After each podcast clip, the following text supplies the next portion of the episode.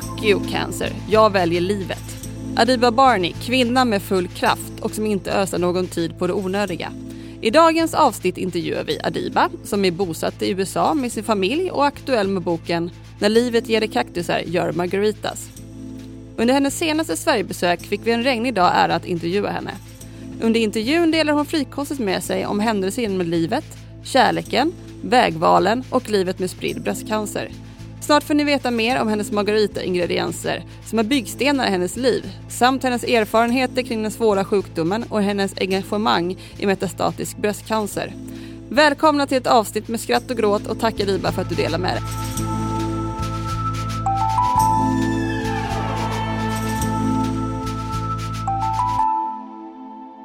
Funkar det att sitta lite snett sådär? För Ja, vi, nej men det går jättebra. Så. Och funkar Jag stolen om du har ont i ryggen liksom. tänkte jag. Ja, nej men jag sitter Ja, skönt. så- Åh, den är bra sving i också. ja. Helt plötsligt så är du verkligen i hetluften, att alla vill boka in dig. Det, orkar, du, Ja. orkar du flänga runt så här egentligen? Egentligen inte.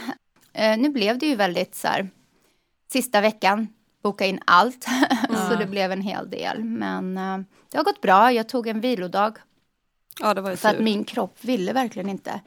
Jag har lärt mig hur, eh, hur min kropp, alltså vad den vill och inte vill och jag har lärt mig vad som funkar. Ehm, jag vet att när jag känner sådär att min kropp är så utmattad, den orkar liksom inte, då bara lägger jag mig ner. Då finns det inget annat att göra. Nej. Jag sitter fortfarande med telefon och jobbar liksom så, men jag kan i alla fall vila kroppen. Mm. Mm. Och sen inte behöva prata eller säga någonting, för jag, till och med prata är jobbigt då. Mm. Man får, man får lyssna på sin kropp, och speciellt när man går igenom spridd bröstcancer. Alltså, vilken typ av sjukdom som helst som egentligen påverkar ens kropp så mycket och så många mediciner som eh, gör det tufft. Eh, för att annars så kommer ju inte behandlingarna fungera kanske lika bra för att man kör, kör slut på sin kropp och den orkar inte processa. Liksom. Mm. Uh, jag ryser redan. Ja, Mm. ska vi... Jag, Ja. sm- jag smygkör igång. Det gör ingenting att du äter lite emellan. Vi brukar börja med en liten faktaruta, Ja. bara några snabba så här, ba, ba, ba. Ja. och så får du bara svara det som du I love it! Ja, känner. Namn, Adiba Barney, ålder? 43. dagsform, Eh, okej. Helt okej, skulle jag vilja säga. Inte mer än så. Familj? Uh, älskade man Chris och min lilla, mitt hjärta, min ögonsten, mitt allt, allt, allt, allt, Alex. Två och ett halvt år. Ehm, bor, Charlotte, North Carolina. Ulala. Mhm. Uppvuxen? I Lidköping på Västgötaslätta vid Värner. Åh, du pratar lite så här roligt. Ja, men då kan jag prata lite västgötska. Vad fint. Ställer Men- du om om du åker tillbaka dit? Eh, nej, men ja, fast jag har inte åkt tillbaka dit på jättelänge. Men jag har en kompis som är från Grästorp.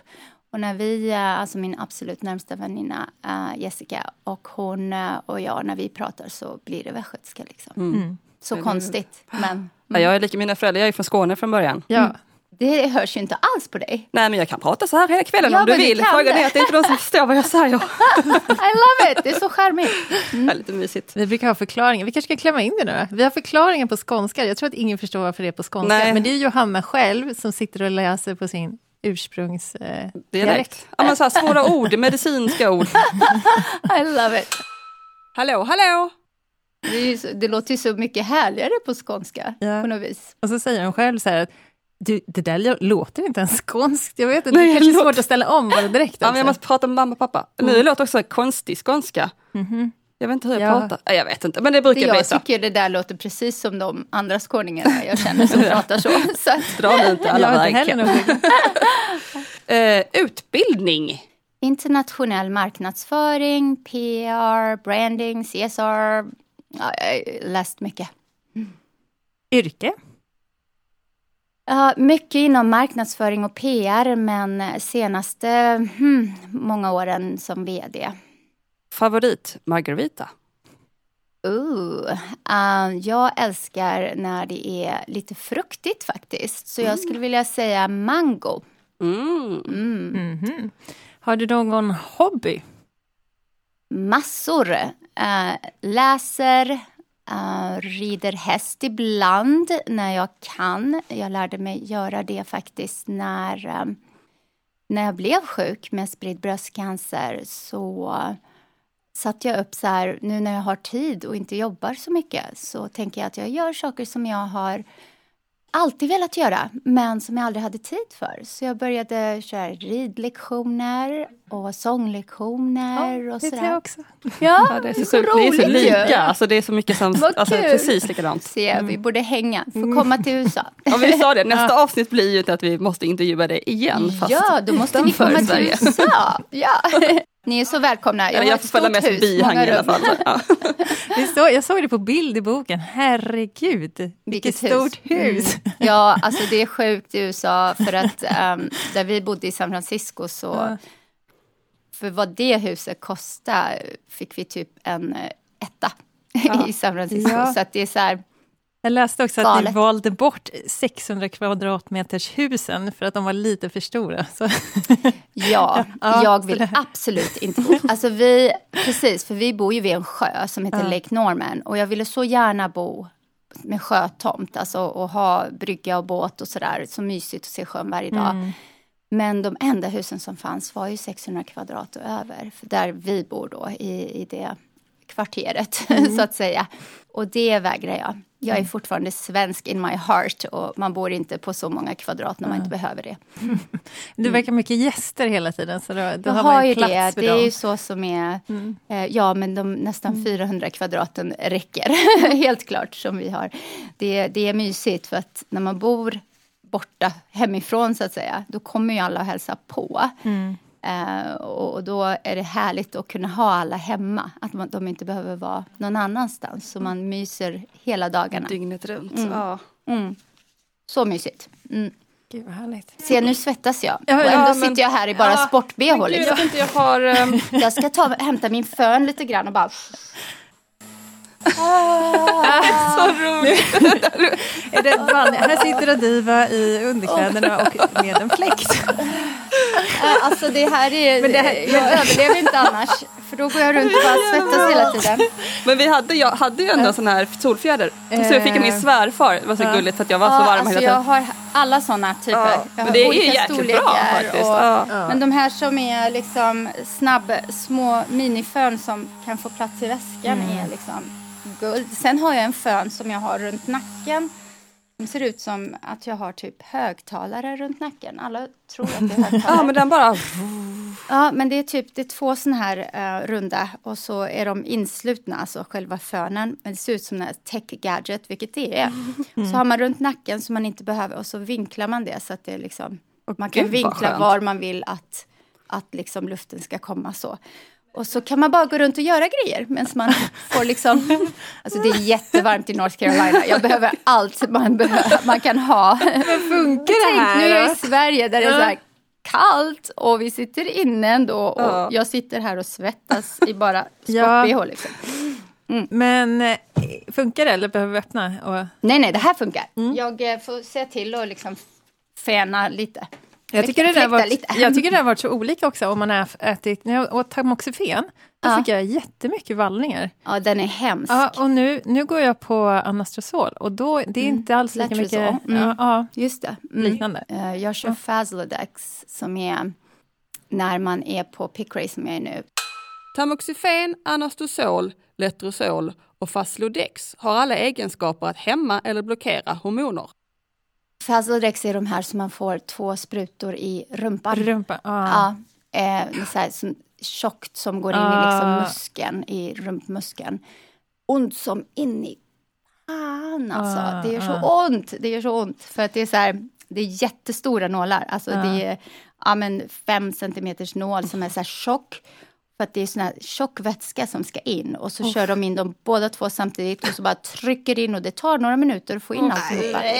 Så sitter man liksom och bara vånd, ligger man och våndas. Jag har bett att jag vill vara i liggande position när de gör det. Så jag ligger på en sån här Annars står man upp eller håller liksom mot någonting och hänger över en fåtölj eller något som ens, ens byxor är neddragna. Och. Liksom, ja men alltså det är, aj, det är sjukt.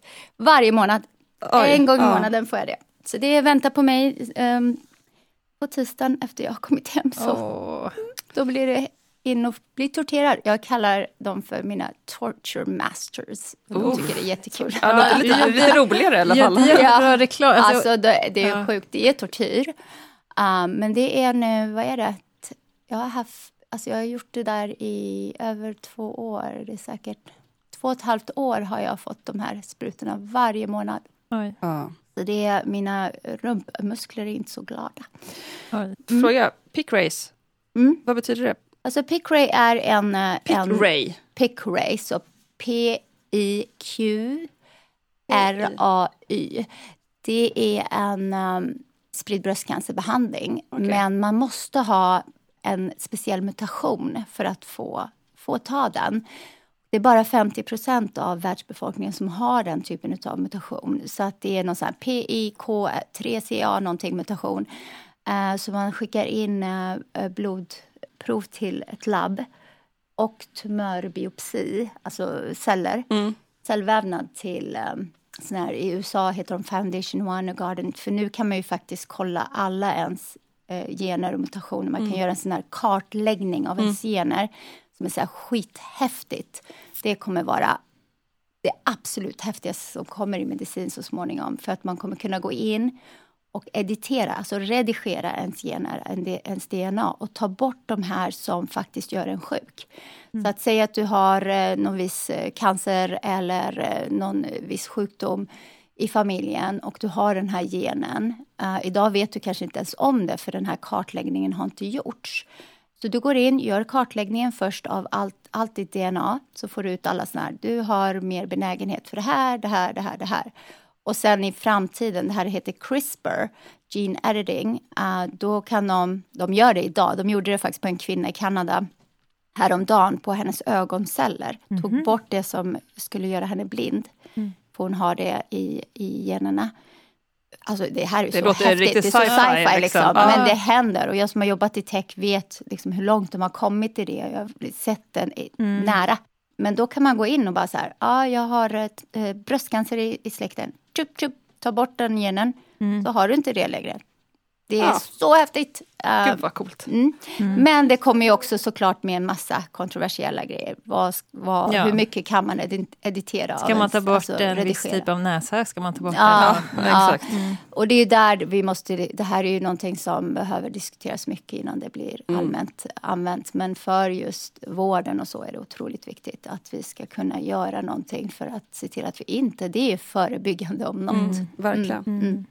Mm. Men, men den här behandlingen också, du beskriver den i din bok som du kommer ut med nu. När livet ger dig kaktusar gör margaritas. Yes. Och då är det så härligt, då, för det verkar som att till exempel när den här behandlingen fungerade, när du visste att okej, jag tillhör de här 50 procent där det fungerar.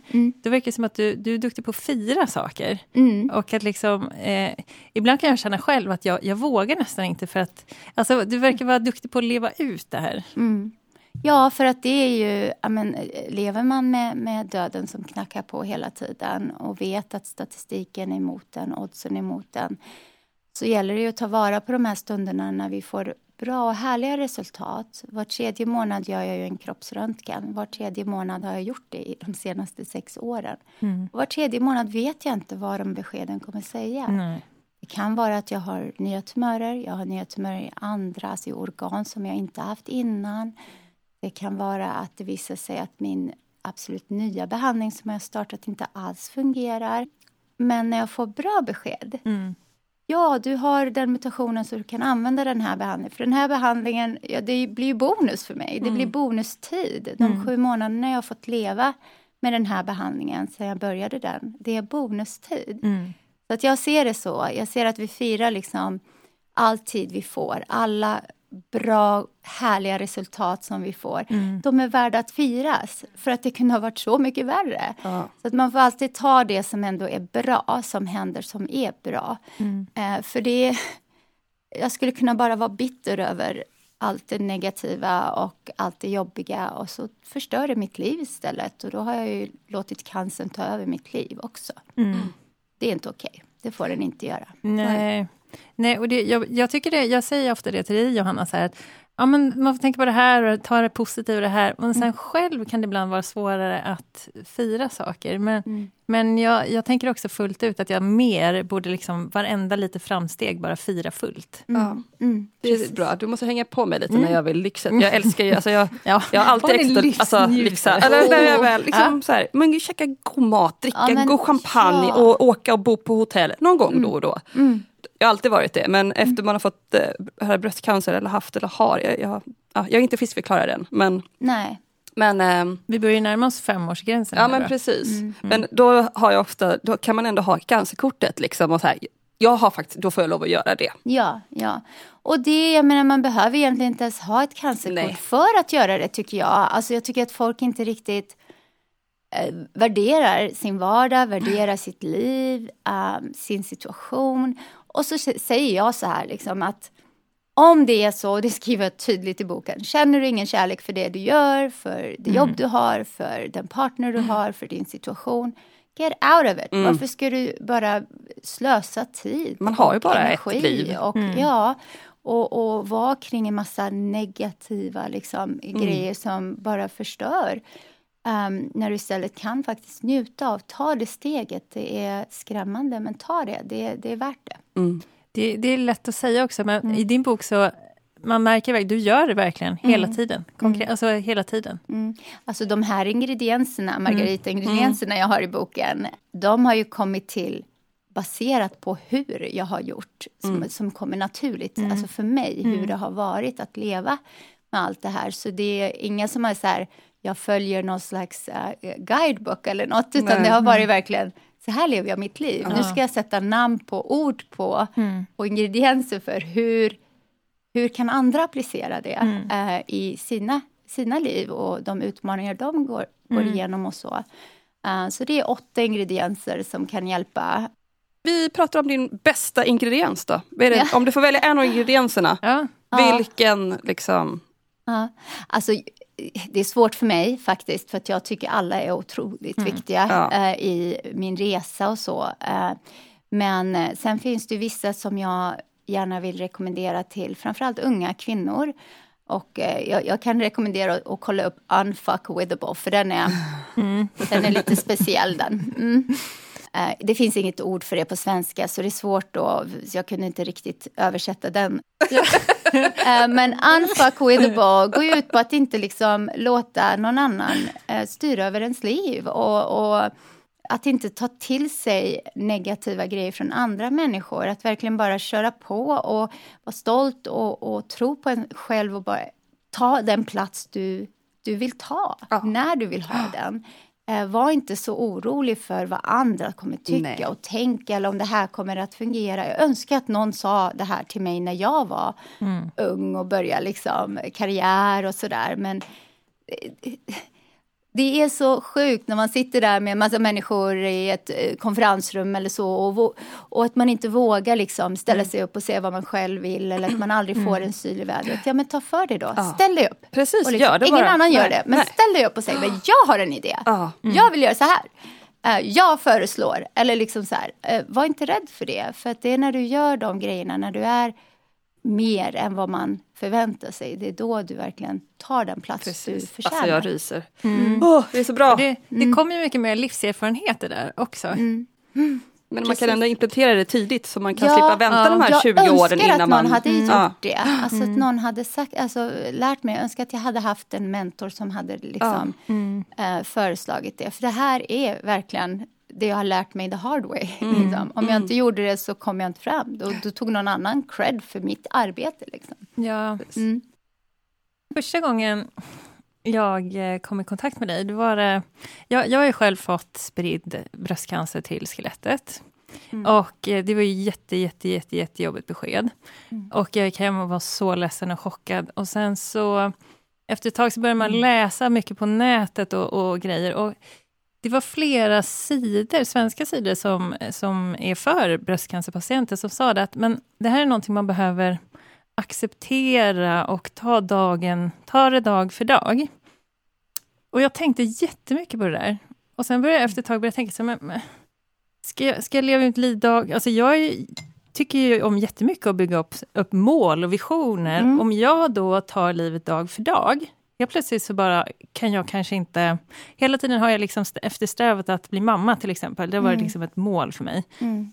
Och helt plötsligt om jag då bara ska acceptera att nej men nu är jag sjuk och kommer kanske dö inom en ja, kort framtid eller lite längre framtid, man vet ju inte med den här sjukdomen. Mm. Ska jag då bara ge upp alla mina drömmar och min, min framtidstro? Och, och det var då jag gav mig ut på nätet. Mm. Och så tänkte jag så här, nej fan ta det där. Alltså, jag, jag tänker inte acceptera, alltså, jag, för, alltså, jag måste ju vara realistisk också till en viss del, men jag mm. tänker så här, nej, hopp är så otroligt viktigt. Så viktigt. Så, ja, så jag tänker att mm. nu, då tänkte jag så här, det måste finnas någon kvinna där ute i världen någon som har fått spridd bröstcancer till skelettet och som har blivit mamma. Mm. Så då sätter jag mig ner och börjar googla. Jag känner flera. Mm. Ja, du gör, du gör det? Mm. I USA där jag bor. Jag har vänner som, två vänner, väldigt nära vänner som är, har gjort det också. De, det är så. För, mm. Och då var det du som dök upp och sen när jag började mm. läsa så tänkte jag så här, men hon är ju svensk också. Mm. Mm. Och jag blev så fascinerad, ju mer jag läste om dig, just att du, du kommer som flykting till Sverige och sen så har du bara ordnat ditt liv, du har liksom du har mer eller mindre gjort dig själv till en fri kvinna. Du, mm. har, du har liksom banat väg för dig själv vad du har velat göra, gjort karriär i Silicon Valley. Och oavsett vad som händer, så har du blivit mamma. Mm. Ja, ja precis. Och, ja, trots din sjukdom. Och ja. för mig, det var Efter så... 15 års barnlängtan. Ja. Mm. Och för jag mig, kämpar mycket för att ja, bli mamma. Mm. Och jag måste bara säga så här, det du gör när du delar med dig så otroligt öppet i den boken, för mig har det betydde jättemycket i den stunden. ja, men, ja, men det, det är så. Tack. Ja, men, ja, men för mig Tack för att det, du delar med dig ja, Just i den mm. stunden när jag var så ledsen och tänkte att mm. det här kommer gå åt helvete. Då kunde jag ändå bygga upp så här hopp. Mm. Där jag kunde se, okej, okay, men det finns det kanske inte är många där ute, men det finns människor mm. som har kunnat nå sina mål ändå. Ja, ja. Och det, alltså det, det fick mig att gå ifrån det här att jag behöver inte tänka bara dag för dag, mm. utan jag kommer kunna lägga upp en framtidstro och visioner. Ja, och jag måste säga att jag tycker du är så cool, och så stark som bara kör på det du vill. Tack Fina, och tack för att mm. du delar med dig. Det betyder så mycket att höra att det hjälper att man Alltså för mig är det enda anledningen till att jag går ut och berättar om min story är ju mm. för att hjälpa andra mm. som går igenom och, och, ja, att berätta om det tuffa och det bra och, mm. och liksom om hela hur det verkligen är att leva med den här sjukdomen mm. och alla de delar som kommer med. Och framförallt när man är en ung kvinna. Mm. Eh, alla de som jag... Här gråts det mycket i studion. Ja, eh, det blev många, många tårar under alla intervjuer jag har gjort. Gulle. Ja. Nej men alltså, eh, gud vad var jag på? Det är också så här, jag har, så här, min, min hjärnkapacitet har verkligen blivit så förstörd av alla hemska mediciner jag har tagit genom åren. Jag börjar också glömma grejer. Ja, man börjar glömma så mycket grejer. tråden men... när man pratar och så också. Ja men precis. Precis. Nej, men alltså, det är så viktigt att det man går ut och pratar om och sådär, alltså när, när jag går ut och pratar, att det verkligen gör någon, verkligen att någon, det är någon där ute som, och jag är så glad mm. att just du mm. läste det och ja. att du kände att det finns hopp. Ja. Eh, för hoppet är verkligen, och det är en av de stora ingredienserna i boken, det, hoppet är ju liksom ändå den, jag säger att det är min bästa vän. För det är den typen av känsla jag har till hopp. För jag tycker att man tar hopp för givet också. Man mm. ger inte hopp den cred den borde ha. Mm. För att för oss som lever med spridd bröstcancer och, och har liksom den här dödssjukdomen, dödsdomen. För oss är hoppet så viktigt. Hoppet om att våra scans ska visa att ja, men tumörerna har krympt, de kanske har försvunnit, mm. att vi inte fått nya tumörer, att medicinerna fungerar, hopp om att leva längre, hopp om att kunna resa, mm. hopp om att kunna gå på promenad, om att uppfylla våra drömmar. Alla de här grejerna. Och jag säger, kör på. Uppfyll mm. dina drömmar, för du vet inte. Du kan vara en av dem som lever länge med det här. Mm. Och det är så jag känner. Jag känner att, åh, nu får jag gå och sluta. Mm. Uh, jag känner att det är liksom, jag lever, jag har ju liksom ett motto i livet. Så här, jag, som jag säger, jag lever som om jag kommer att dö imorgon, mm. men som om jag kommer att leva för evigt. Mm. Samtidigt, alltså de två tillsammans, mm. hela tiden. Så lev som du ska dö imorgon, men lev som att du kommer att leva för evigt Mm. också. Och, vilket betyder basically att leva fan, så mycket du bara kan och njut av det liv du har. Mm. Samtidigt, och låt inte cancern... Du är inte död än. Du har inte, cancern har inte tagit ditt liv än. Och jag säger ta ditt liv, stjält ditt liv, alltså stulit ditt liv. Eh, ja, du har inte förlorat en kamp. Och det, alltså kampterminologi är det värsta jag vet i, i bröstcancervärlden. Vi förlorar ingenting. del. verkligen. Ja, det är cancern som stjäl vårt liv, det är cancern som tar det och sådär. Det är ingen fair fight eller rättvis kamp att komma med. Så det här med kampterminologi, snälla alla, ta bara bort det från liksom allt snack. Det är ingen som förlorar kampen mot någonting. Eh, utan det är cancern som tar människors liv. Men det jag vill säga där är att är det plugg, är det jobb, är det någon dröm som du har att bli mamma? Kör så gott du kan, så länge du orkar och känner att du kan göra det. För Det är också skillnad på att göra saker bara för att man, det förväntas av en eller att det är något som man verkligen vill göra för en själv, för sitt liv, för att få glädje och, och kärlek eller vad det är- än är i livet. Um, så att inte känna liksom, men ja, men jag gjorde ju aldrig den här, förverkligade ju aldrig den här drömmen som förväntades av mig eller liksom blev klar med plugget. Alla de som jag eh, är patientförespråkare för i USA är ungefär alltså under 40 när de fick diagnos. Så det är många unga, jag känner 18-åringar, 20-åringar som har spridd bröstcancer. Och det är många av dem som jag säger, men jag har inte ens börjat plugget, jag är inte ens klar med plugget, jag har inte ens liksom börjat med mitt sådär drömjobb, jag har inte gjort någon av de här grejerna. Det här med att vara mamma är liksom en sån här framtidsdröm.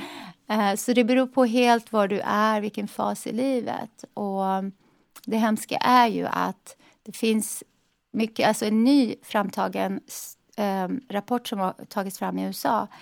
Eh, jag ska leta fram den och skicka länken på den. Länk till artikeln finns i avsnittstexten. där det står tydligt att ökningen av unga som får spridd bröstcancer har ökat något markant. Så att det är inte bröstcancer i tidiga stadier utan nu pratar vi spridd bröstcancer. Det är som två helt skilda sjukdomar. För att eh, ja, cancern är ju mer aggressiv när man är ung och får den. Och sen så eftersom man, ja men kontroller, mammografi och sånt sker ju oftast när man är äldre och sådana saker.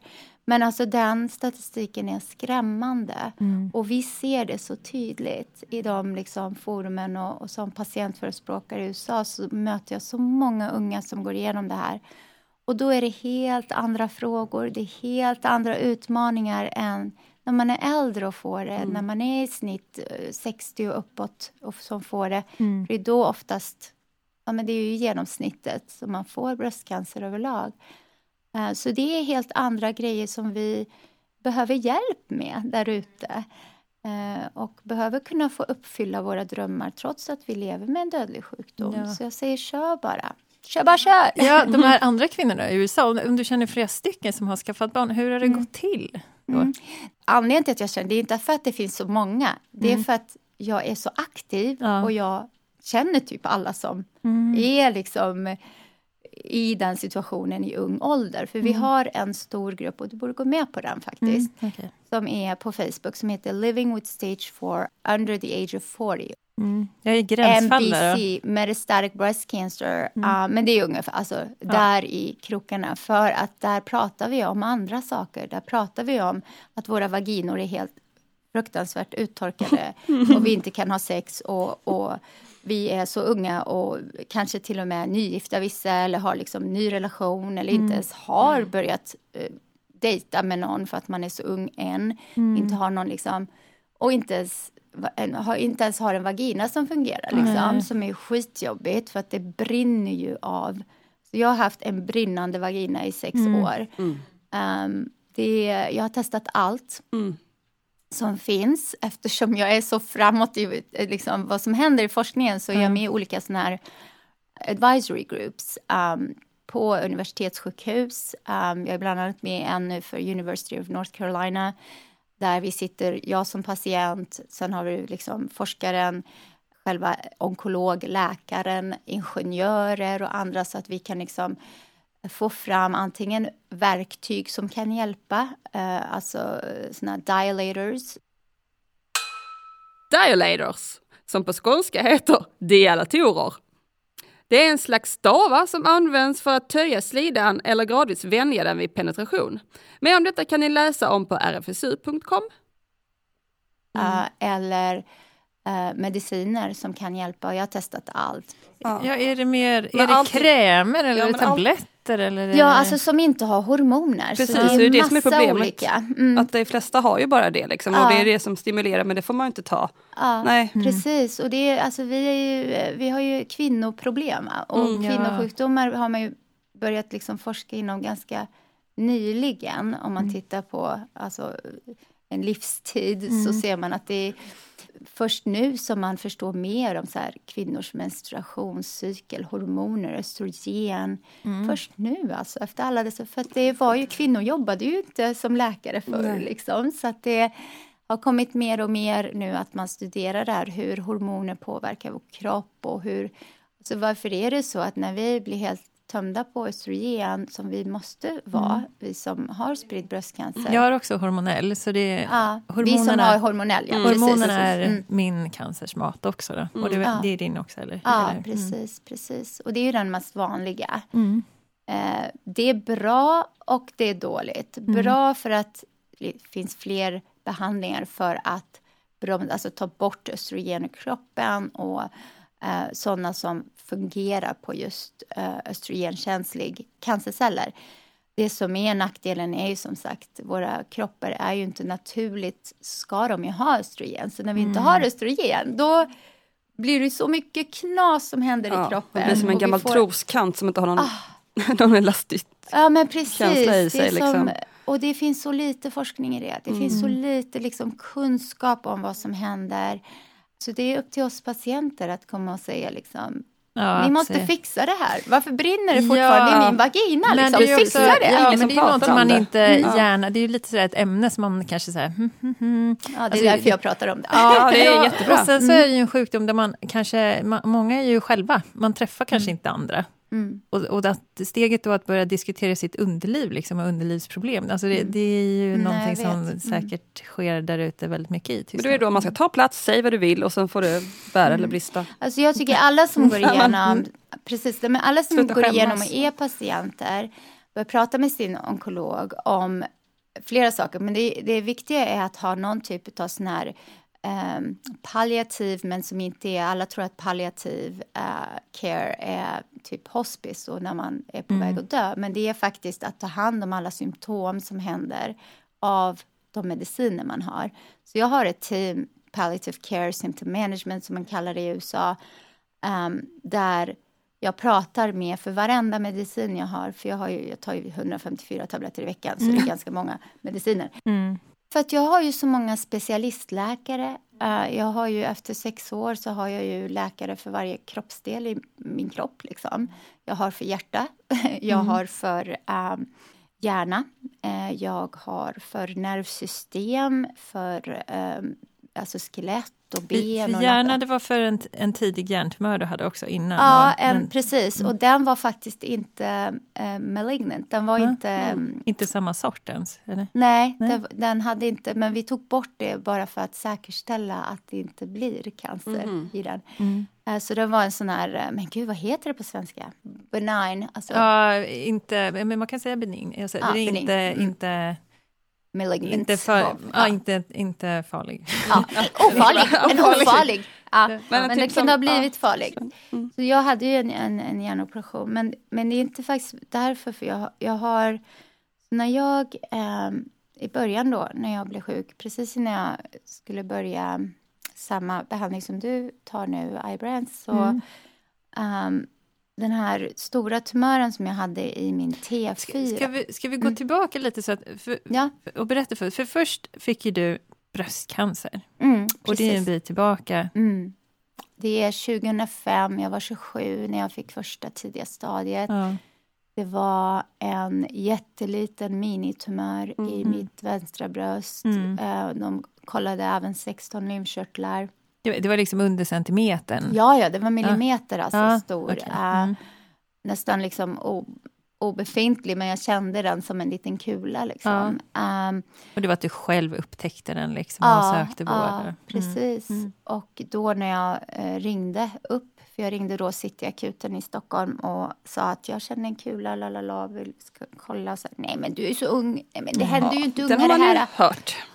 Och jag är så trött på att höra att unga kan inte få det. Liksom, är du ung, känner någonting, skit i vad de säger. Nej, nej, nej det kan vara, och det kan vara det. Mm, Med all sannolikhet så är det inte bröstcancer. Men just in case, kolla upp det. Se till att få mammografi och biopsi av vad det än är om de inte ser i mammografin mm. vad det är på en gång. Um, för unga får också bröstcancer. Mm. Um, ja, men jag läste just det med att det var så himla fint av, av uh, din kille.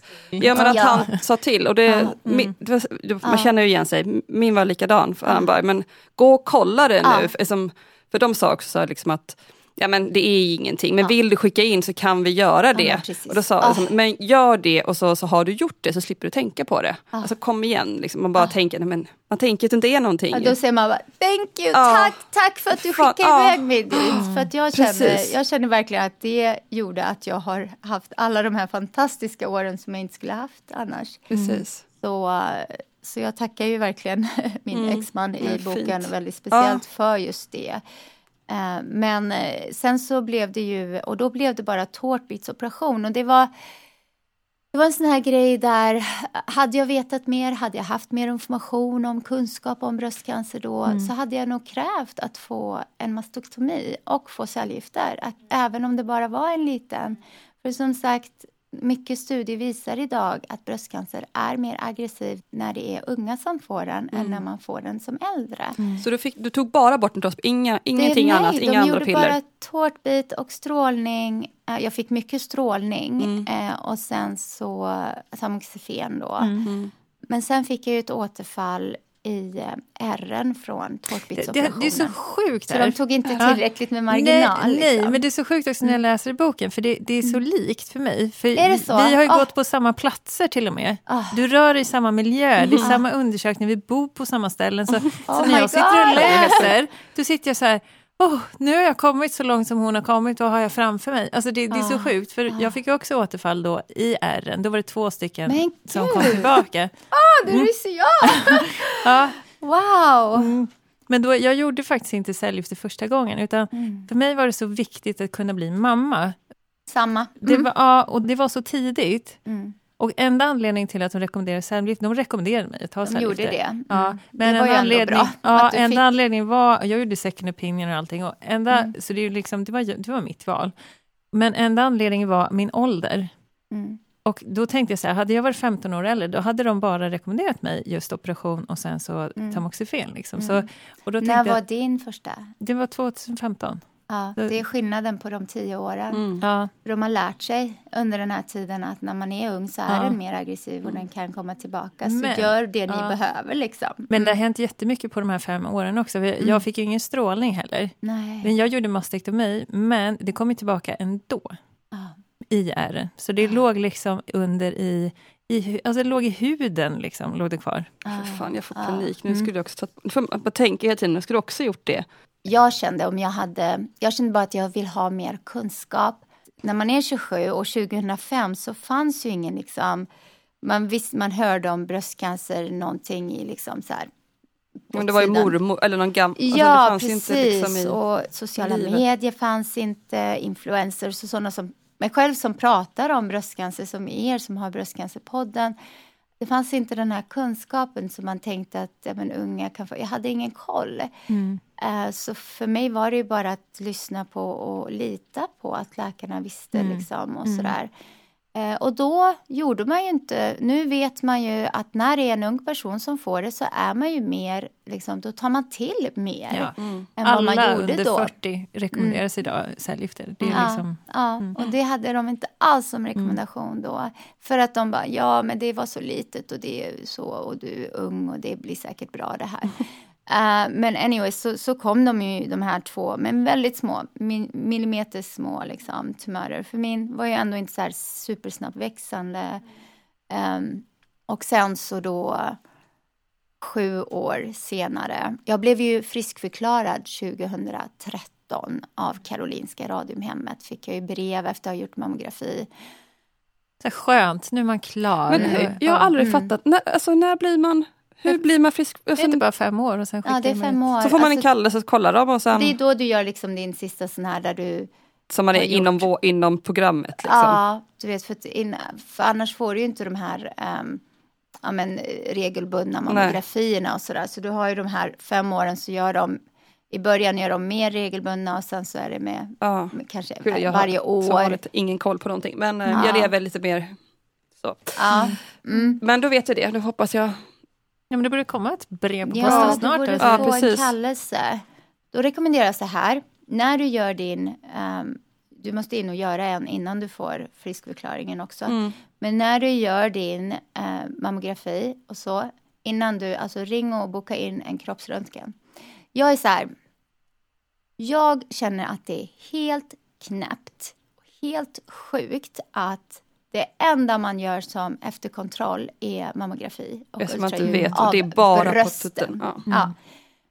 Och för att risken finns, precis som det händer med mig, att cancerceller går ut i blodomloppet och går och sätter sig någonstans i kroppen. Och idag vet vi att de också kan ligga och vara vilande Mm. och börja agera efter ett tag. Så man vet inte när exakt de börjar bilda tumörer. Även om de inte gör det första året, andra året så kan de ju göra det senare. Ehm, så att under, och framförallt de här under fem åren, så man får regelbundna kontroller.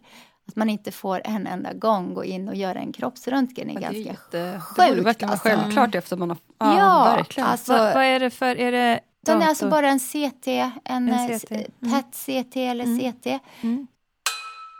CT, Computer Tomography, den engelska förkortningen på DT, datortomografi, som också kallas skiktröntgen. Som kan visa liksom om det finns någon typ av tumörer i resten av kroppen. Och det är det man gör på dig liksom, kontinuerligt Ja, också? var tredje månad får jag det. Så att, och det här med åh, men man är rädd för strålning och folk ska inte bli rädda och sådär. Jag känner att det är bättre att ha koll och kunskap om, för, för när man väl upptäckte min spridda bröstcancer av ren olyckshändelse i 2015 så, eh, vilket var väldigt lång tid ehm, efter att, eller tre år efter att jag blivit friskförklarad, äh, två år efter jag blivit friskförklarad, så upptäckte man att jag hade en väldigt stor 5 cm tumör i min T4 i ryggraden. T4, en av de tolv bröstkotorna som ingår i ryggraden. Alltså en av många andra som jag också hade, men just den tumören tryckte så hårt på min alltså, ryggmärg, var s- millimeter från att komma ut i min ryggmärgsvätska. Oj. Vilket hade gjort mig förlamad plus alltså då kan det ha blivit en sån här leptomeningeal, vad de heter. Där, de alltså, där man får cancercellerna i vätskan som går till hjärnbarriären. Och, så, och då har man ju inte så lång tid Nej. kvar. Oftast så eh, Känn, kände, man ju du, ganska snabbt. kände du den i ryggen? Hade du ont och Alltså sånt? jag hade ju ont men återigen, jag var ju friskförklarad så jag hade ju aldrig tanken att det här skulle kunna vara tumörer eller något. Nej. Jag trodde, för jag jobbar ju stenhårt. Jag Mm. trodde det var, satt ju bil mycket, Silicon Valley är ju väldigt stort så man kör ju långa sträckor. Jag satt vid dator, jag så jag jobbar hårt så jag trodde att de, de verkarna jag hade var från att jag jobbar hårt liksom. Inte en chans att jag trodde att jag hade stora tumörer som Nej. höll på att äta på min ryggrad liksom. Nej, det har gått så lång tid. Men hade det inte hänt någonting i andra bröstet där? Innan Jo, så jag fick ju, det var ju så vi upptäckte för, åh, sätt mig lite skönare här för jag, jag Ja, har ont säg i mitt bäcken. Oh, till om vi ska byta stol. så. Ehm, jo, alltså jag, hur vi hittade min spridda bröstcancer då, om jag ska det är mycket mer detaljerat i boken såklart, men lite snabbt då så jag och min andra man Chris skulle göra IVF, eh, vilket jag hade varit med om många gånger tidigare. Det här var då tredje gången som jag skulle spara embryon i en frys med en man. Så, så kom vi då till fertilitetskliniken och skulle då påbörja hela alltihopa. Vi gjorde alla tester och så man skulle göra. Men innan jag fick påbörja hormonstimuleringen så sa de att de ville gärna att jag gör en mammografi även om jag var friskförklarad. För det hade jag ju redan skrivit i, i alla papper och sådär. Så jag bara, mm, okej då, jag är ju friskförklarad, men sure. Liksom. Eh, så det var ju jättetur att de, Ja, de gjorde det. Ja, verkligen. För då upptäcktes ju att jag hade fått en ny bröstcancer i andra bröstet. Man har ju högre risk att få en, en mm. bröstcancer i andra bröstet också. Men var det en helt ny sort? Ja, alltså det är en ja. helt... Det var fortfarande östrogenkänslig och så, men de har ju liksom inget med varandra att göra. Så Nej. det är inte en spridning från ett bröst till ett annat utan det är en helt ny som en bildas av så. Och det är inte så att du har ärftlig cancer eller så? Nej, Nej, jag har inga. Jag har gjort alla gener man kan ja. göra. Ja, jag har också gjort det och det är, alltså, inte, det. det är inte många ja. som har det egentligen. Nej, det är bara 10 mm. procent mm. som har genetisk. Nu kör jag lite fläkt här så ja, blir jag svettig. Kör på. Oh. det är så jävla bra.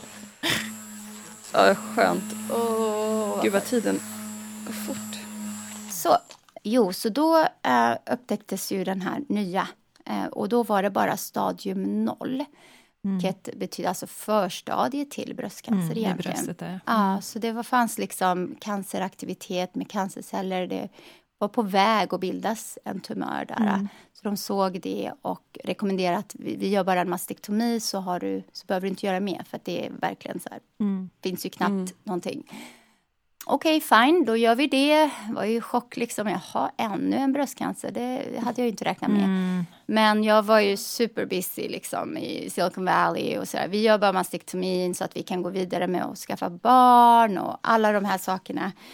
Så jag trodde ju inte att det var så farligt. Och det var det ju inte. Det var ju inte stadium 0 bröstcancern som sen eh, visade sig liksom eh, vara något annat. Utan under tiden jag um, höll på att um, ja, men ta igen mig efter operationen. Eh, för det är ju ganska tufft att göra en mastektomi. Man får ju Mm, går runt med de här slangarna. Mm. Ja, slangar, dräneringen. Ja, gick du med en handväska så här. Ja. Precis, alltså det är så. Och det är så vidrigt också. Chris har fått göra dräneringen. Jag tycker det är så äckligt. Mm. Snopet om det skulle komma någon sån här väsktjuv. De bara, vad fan. Ja, här får du. Mm, gott med lite blod och så här lite wow, vävnad och sådär. Ja.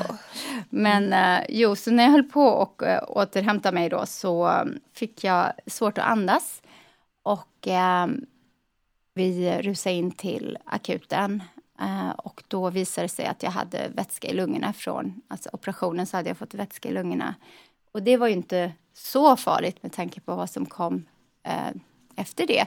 Så kommer radiologen in och ser jätteallvarlig ut. Eh, och vi ligger där liksom. Mm. Jag ligger och för att jag hade svårt att andas och eh, säger då att ja, nu är det så här att vi hittade massor med såna här svarta spots syntes på din mm. röntgen, vilket tyder på att du har metastaser mm. i ditt skelett. Uh, jag bara, nej men det kan inte stämma. Det kan inte stämma. Jag är friskförklarad. Mm. Jag, är inte, jag är botad. Jag har inte, och det här, det var ju ingenting. Så det är mm. inte från det, den här stadium noll som jag fick i andra bröstet. Det är så, det, det, är inte, de kan Nej, säga att det är en annan sort, så den där bak är från den första liksom? Alltså det är ju så här att det är ju väldigt svårt att veta egentligen vilken, men ja. eftersom den här var så, även om faktiskt så kan man få spridd av stadium 0 också, för det är ju mm.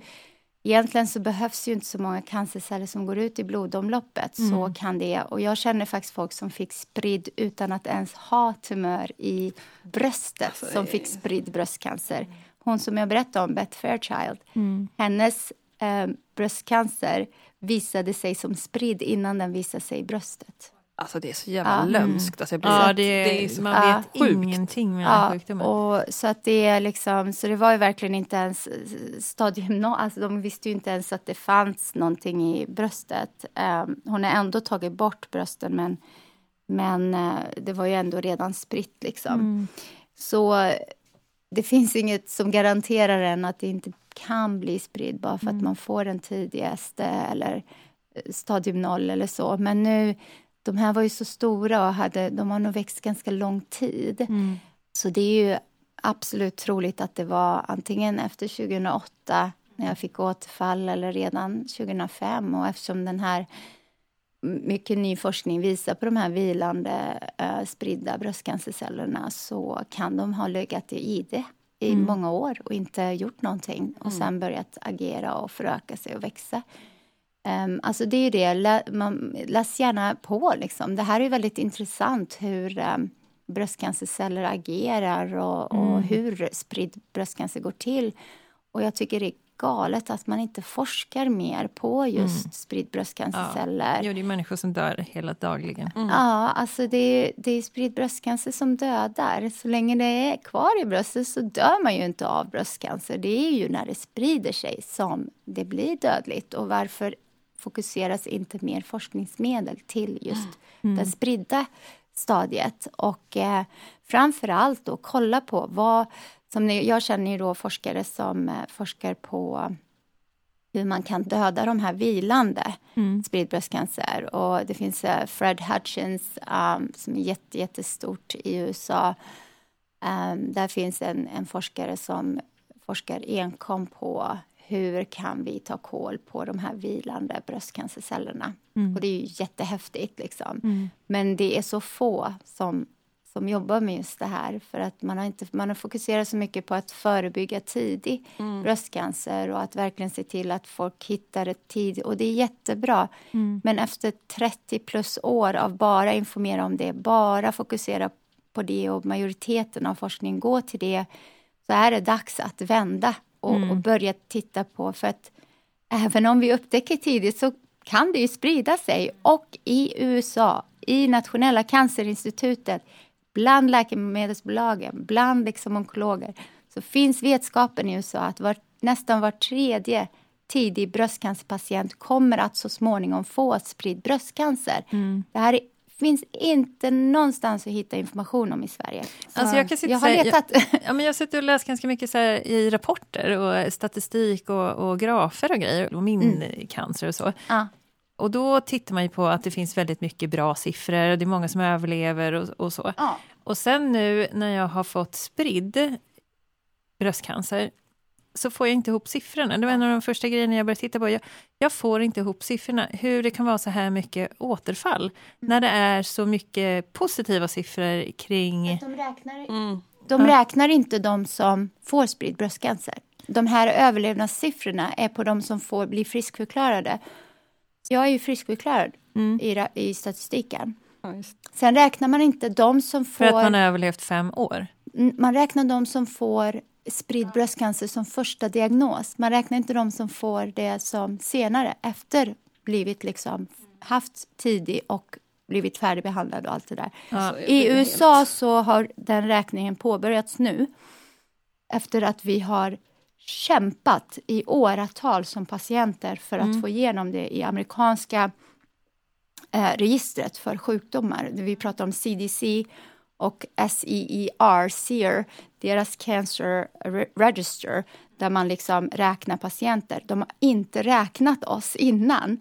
Vi som inte får det som första diagnos, som heter de novo, alltså att man får stage 4 från from the start. Och det är bara 6% som får det som första diagnos. Att man har spridd redan från början. Um, så att alla vi andra har inte räknats alls i statistiken. Så det här kommer bli väldigt intressant att se jo, när de börjar räkna. Mm. Jag tänker så här, innan, om man inte har ett, det här som vi pratade om med underlivet också, så här, om man inte har fakta kring ett problem, ja då gör man ju inte heller någonting åt det. Mm -hmm. Så det behövs ju först grundläggande fakta, statistik och sen så måste man ju lägga resurser. Då är det mer motiverat att kunna lägga resurser på de mm. grejerna där det behövs. Det är det här vi kämpar för. Mm. Det är det här vi kämpar så mycket för. Jag, jag letar verkligen efter ambassadörer för spridd bröstcancer här i Sverige så att vi kan få upp det här på agendan här i Sverige också. Nu jobbar ju Bröstcancerförbundet med jättebra grejer för mm. just um, spridd bröstcancerpatienter. De gjorde den här ospridda sanningen. Mm. Mm. Petra Lysén har jobbat hårt med... Just nu så är det väldigt ojämlikt i vården i Sverige. Mm. Även om eh, du får exempelvis Ibrane som är CDK-hämmare som jag också har varit på. Mm. Um, och tre av mina fyra behandlingar, för jag är på fjärde behandlingslinjen nu, de var helt nya på marknaden när jag fick dem. Eh, så alltså helt nya, eh, godkända på marknaden i USA, amerikanska då, um, mediciner. Och de eh, får ju inte svenska patienter access till så snabbt, utan först blir de EU-godkända och sen så ska Sverige godkänna i sin tur, vilket mm. tar jättelång tid. Och det är otroligt dyra Mm. mediciner. Jag läser Mm. mitt paket, det står ju så här, eh, 20 000 kostar ju liksom bara det. Alltså, och då är det ju otroligt subventionerat också. Men, Mm. Ja. Och sen har ju vi högkostnadskort här. Man, Ja, precis. Alltså, det, är ju, ehm, det är ju självklart så. Men det som är illa, eh, är ännu mer illa i Sverige, är att först så att man får då access till de här läkemedlen så, så sent. Att, Ja, det tar eh, lång tid att Det tar godkänna. för lång tid Mm. att godkänna. Och sen det andra är ju att det är ojämlikt beroende på var du bor, i vilken region du bor. Aha. Så du är här i Stockholmsregionen, Ja. du får det. Men någon annan i en annan region i Sverige har inte ens access till det du har. Och den medicin du är på, Ja, jag har vara. tagit liksom två av dem. Det finns Ibrance och Verzenio, de är väldigt lika. Mm. Fyra och ett halvt år fick jag av dem. Det är, Jag helt, fick fyra och ett halvt år alltså- bonustid av dem. det är ju inte så vanligt att man lever så länge med brö- spridd bröstcancer. Och Nej. nu, har ju du, nu sitter du och säger sex år, det är ju, det är otroligt. Att, Det är otroligt. ja. Jag är en av ja, en fjärdedel av patienter som, som Mm. lever mer än fem år. Ja, för Mm. det gick jag hem och googlade också, bland det första. Men jag tittade på min Mm. läkare, jag bara, jag, jag, om jag bara håller ut, om jag, om jag håller ut fem, tio år så kanske forskningen hinner komma fram. Och hon Mm. tittade så här, mm. Och jag bara kände direkt, jag bara, det finns inte fem, tio år. Jag bara, Mm. När jag kom hem då började man liksom leta, så bara, Mm. oj oj, finns det lungan? Innan man vet hur mycket det är i kroppen också, Mm. innan man gör en scan. Och så här. Är det Mm. lungan? Ja, kanske ett halvår? Är det, alltså, Mm. Kanske medel tre år? Kanske jag lever? Alltså, det, är, det är Ja. inte lång tid man har på sig. Statistiken är tuff eh, och förhoppningsvis med de här nya behandlingarna som har kommit att det kan bli längre. Men det som är illa är ju att det är så olika mellan patient till patient. Eh, samma behandlingar som har gett mig sex år nu eh, har en person bara använt på ett år. Jag vet, jag vet en person som precis just nu alltså, ligger i hospice som har haft alla de här Mm. på ett års tid bara. Så det beror helt på hur din kropp kommer att ta upp dem. Så Mm. det är inte heller en garanti. Så Nej. därför måste vi göra mer forskning. Vi måste få fram Mycket mer mer, behandlingar. ja.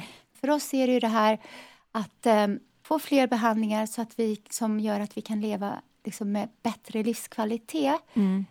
Så att vi eh, kan leva ett ganska normalt liv och ändå få uppfylla våra drömmar och så. Vårt mål, och vi som är patientförespråkare i USA, vårt mål är att konvertera spridd bröstcancer från dödlig till kronisk. I Sverige kallar man redan spridd Mm. Ja, bröstcancer hört kronisk, vilket den vissa- inte är. Hello! Ja. Ehm, Vissa säger så, många, att det kanske kan bli i framtiden kan man ju Mm. hoppas på. Liksom. Men jag har hört också att det finns de som säger att det är kroniskt. Men den är alltså eh, i det facket, i, Mm. bland sjukdomar i svenska sjukdomsregistret så är spridd bröstdom. ja. Eh, vilket är, alltså numera då så kallar man det, det så, patienter kallar det så, onkologer kallar det så, media kallar det så. Eh, och Det är mer att man tänker kanske att galen. man har, Mm. jag vet inte, psoriasis, eller jag vet inte, någonting kanske som man kan leva med. Mm, precis, det är ju sjukdomar som, jag har Crohn, Crohns också har jag, Mm, mm, har jag haft sedan jag var 18, det är en kronisk sjukdom. mm. eh, ja, med reumatism och diabetes och alla sådana här. När en sjukdom kan döda dig, eh, alltså där över hälften av patienter lever, um, inte lever längre än tre år så är det ju liksom inte Kroniskt. en kronisk sjukdom. Då är det ju en dödlig sjukdom och vi vill göra det till en kronisk sjukdom. Ja, det, det, får, det gör ju att man hajar till lite mer och kanske tänker det på en mer allvarlig sjukdom som, Yes. det, som det är också. Mm. Ord har makt.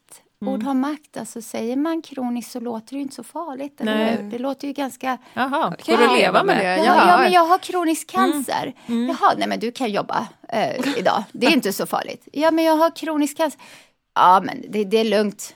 Krya på dig, krya på dig. Liksom. Mm. Kämpa på du. Ja, men kämpa på, krya på dig. Ja, det är det värsta när någon Mm. säger krya på. Kämpa. Krya Ja, på mer. mig, jag har cancer. Ja, men mer och mer börjar det bli lite en så här, ja, jag fick en släng av cancerattityd nästan, när man, alltså, Ja, ja, nu det också senaste tiden i Sverige. Här. Mm. Det är så jobbigt att det har blivit så förminskat och så. Och det är ju mycket också för de här, det rosa, rosa, fluff, fluff. Mycket det här, det har blivit så glammigt med liksom det rosa. Man har liksom glömt bort hela varför de här rosa kampanjerna var. Och nu pratar jag inte om de här seriösa Rosa bandet med liksom bröstcancerförbund och cancerfond och sådana, utan nu menar jag ju allt och alla ska ju ge sig in i den här rosa kampanjerna och allt ska vara rosa och man ska köpa rosa produkter och allt Det det är där. bara att tjäna pengar. Eller Ja, hur mycket går då- det ja. egentligen till det som behövs? Liksom? Exakt, så lägg de pengarna istället på, på att donera till forskning och se Mm. till att det verkligen går till forskning, inte till massa annat. Som till exempel din bok då, för den går väl till Alla forskning? intäkter går till spridd bröstcancer, spridd bröstcancer. spridd bröstcancerforskning. Inte, Och 100 procent, inga liksom mellanhänder. Med Reviver som jag jobbar för som volontär i, i USA. För det är ju, det är ju en gr- gräsrots eh, community som har blivit en jättepower nu just inom våra spridd bröstcancer. Nu har vi totalt ehm, donerat 18 miljoner dollar till spridd bröstcancerforskning. För att alla donationer som kommer till med Reviver är 100% går till spridd bröstcancerforskning. Inga pengar går till någonting annat. Inga overheadkostnader eller marknadsföring eller kampanjer. Ehm, och det har blivit en väldigt stor och seriös organisation nu där vi har olika mm, anslag eh, så att forskare kan söka till att få forskningsanslag och sådär. Och det går igenom em, av liksom experter och, Ja. och sådär. Ni väljer ut också vad, Ja, vad det alltså går? inte vi som inte är Nej. experter, men vi har ju spridd bröstcancerpatienter eh, som är läkare också. Ja. Så de har ju liksom bägge Ja. som är forskare, doktorander och sådär. Så de har Mm. ju vi, är med i liksom de grupperna. Sen har vi ju eh, representanter från de olika stora onkolog och cancersjukhusen Mm. i USA. Liksom. Gud, jag känner mig helt, jag är bara helt väck. Jaha, när du nu... Oh, Ja, men jag tycker, det, jag tycker det här är så jobbigt att lyssna på. jaha, Fast så intressant, Ja. jag börjar gråta. Ja, ja, Nej, men jag förstår Alltså, det, för det är det är ju så- skrämmande. Alltså, Ja. Det är ju skrämmande att höra det som, som tidig bröstcancerpatient. Ja, men liksom också så här. Jag sitter här, jag tycker synd om mig själv och sen sitter ni som har redan fått domen Mm. och så vet jag att jag har bara lite kvar. Åh gud. Ja, innan du innan jag ska innan du kolla, blir liksom. friskförklarad. Ja. Ja. Och så bara känner att jag har haft så här, Har du ont i... eller ont, så- ja men du vet, du sa att du trodde du hade suttit och jobbat i bilen och hela det här liksom. Jag sitter så här så att jag behöver gå på massage liksom för att jag det är inte ont, det är som träningsverk liksom. Men så börjar man tänka, ja men tänk om det inte är det. Ja. Alltså man blir Men dum i känner du oro så ska Ja. man kolla upp tycker jag. För att det är ju liksom det vården är till för. Och vi som har Precis. haft bröstcancer, när man, alltså nu har jag ju lärt mig det, den hårda vägen. När man känner något nå liksom eh, ont och, och krämpor som normalt inte man har känt innan. Nej men precis. ehm, och som håller i sig, som inte går bort. Liksom. Mm. Eh, då är det ju värt att gå och be och få Ja, det kollat. Jag ska först och främst när jag får min eh, kallelse nu Mm. så ska jag be om Ja, Jag får be jag om får en göra en kropp- kroppsröntgen. Liksom. Och om de säger nej, men det finns ingen anledning. Så jag säger, ja, men jag har ont i ryggen. Jag vill göra en. Ja man får liksom. överdriva lite. Ja, men för faktiskt. liksom- för det är nästan... Ja, men så är det ju oftast när man går. Är jobbigt. Ibland är det oftast tankarna som är de här. Igår också, jag hade, Mm. Ja, jag de hade så ont i ryggen igår och klockan var liksom ett på natten och jag kände sig, jag, jag orkar inte tänka på det mer. Och då var jag tvungen att göra ett träningsprogram klockan ett, för jag tänker så här, det, oh det är, gosh, ja. ja men det är ju mer värt då att träna bort det och, det känns bättre idag. Då vet jag så här, det, mm. istället för att jag går runt och har ont, för nu när man har ont någonstans, det är cancer överallt, alltså det är Ja. det man, första man Det är tänker. det som är där? så det jobbigt? Är det när man har um, spridd bröstcancer och vet att cancer finns i kroppen Mm. och håller på. Så fort man får ont någonstans så är det ju liksom. Och i USA är det så att ja, men då kollar vi det Mm. på en gång. Det är inget snack liksom. Ehm, och sådär, så att det är värt. Och sen om man får typ så här, ja men ont i magen, ont i, jag får ju mycket så här bröstsmärtor och Mm. njursmärtor, leversmärtor och då så här, men det är ju för att jag tar så mycket mediciner Ja, ja. som gör skador på kroppen liksom. Men det kan ju vara tumörer också, så då kollas man för det. Och det är så skönt att ändå veta att min kropp kollas var tredje månad, så gör vi ju Ja det är ju röntgen. fantastiskt. och då kollar vi ju liksom. Det är ju del av min, Ja. min Men, behandling. men kan du säga, kände du att du är på en bra plats i USA? Är det, liksom, det, du, du hade hellre, det är bättre, känner du att det är bättre vård där jämfört med här? Eller har, är det Alltså liksom jag har ju inte varit spridd bröst, bröstcancerpatient här så det är Nej. Mm. så svårt för mig att jämföra så. Men eh, det känns ju ändå tryggt att vara i ett land där ja, men de här, alla de här nya behandlingarna, det är ju där de har forskats fram och Ja. tagits fram. Och då, men sen är det ju, eh, kan ju jag kanske behöva i framtiden om det inte finns någon klinisk prövning för eh, ja, för att nu är jag ju på, jag har en orala cellgifter kvar, Zeloda, Ja. och sen så börjar jag ju med intravenösa för att Ja. cellgifter, för att sen finns inga fler orala. Jag, det var en Affinitor som jag testade, men jag var superallergisk mot den, började se hallucinera och se Ja. neonfärger. Och, alltså jag hade, det var så konstigt ah, och jag blev så mentalt förstörd. Mm. Jag var arg och bara ville skrika och så här. Den Mm. påverkar min hjärna jättemycket. Mm. Så den, jag fick en allergisk reaktion mot den, så den försvann och då, och då fick jag bonus Picray istället. Så det var ju ganska skönt Ja. ändå, så då liksom förlorade jag ändå inte. Kom det något nytt? Det är verkligen nu, alltså det som, får, det som kommer nu, det är verkligen det som håller dig vid liv. Ja, det är Hur- det. vad har du jag har inte testat tagit innan? någonting som är inte liksom, förutom tamoxifen. Ja, Mm. och innan var det ja, men tamoxifen och så behandlingar då med cellgifter och så. Men sen var det, var det alltså Ibrance. Ibrance. Ja, Och och sen let, så- Ibrance med Letrozole. För det är viktigt att veta att alla de här olika cancerbehandlingarna kommer sen också med en östrogenhämmare eller aromatas Ja. inhibitor som de heter.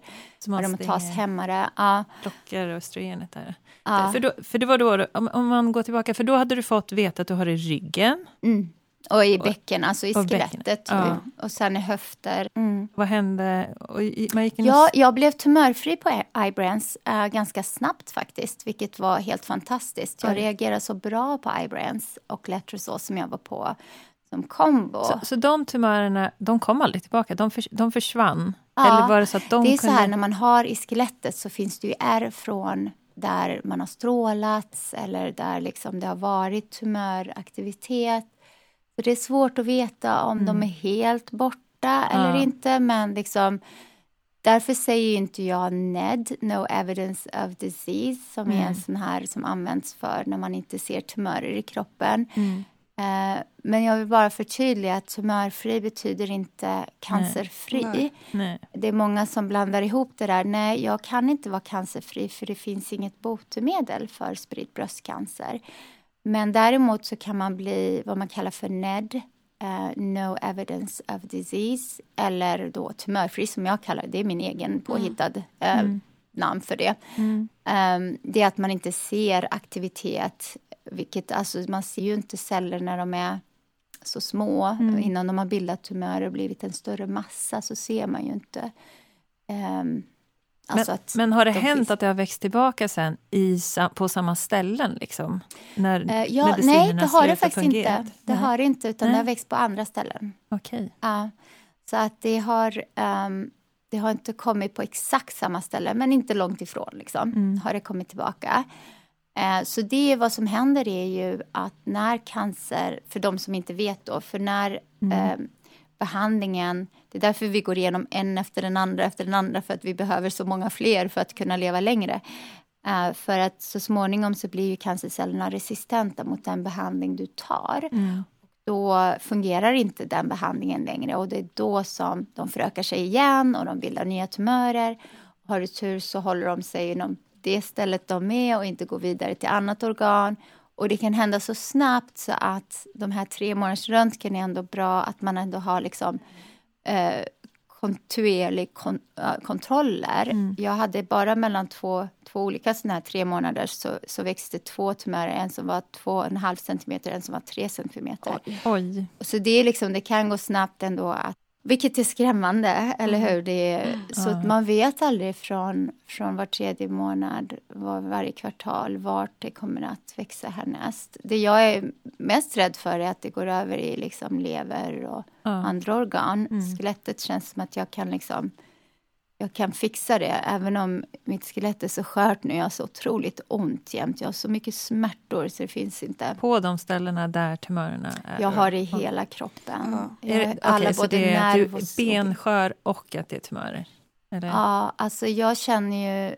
Mina, jag är tumörfri just nu enligt min senaste scan. Mm, så ja. den pickare gjorde ju jättebra. Det här är så sjukt! Och att, det, att det strålning. liksom försvinner ändå i, i, Mm. synligt emellanåt. Liksom. Mm. Ja, men det, bara- är ju, alltså, det betyder ju att eh, behandlingen fungerar, strålningen har lyckats zappa ihjäl dem. Och den här strålningen som du får, då har du fått två olika sorter, va? för du har fått Ja. SBRT Mm.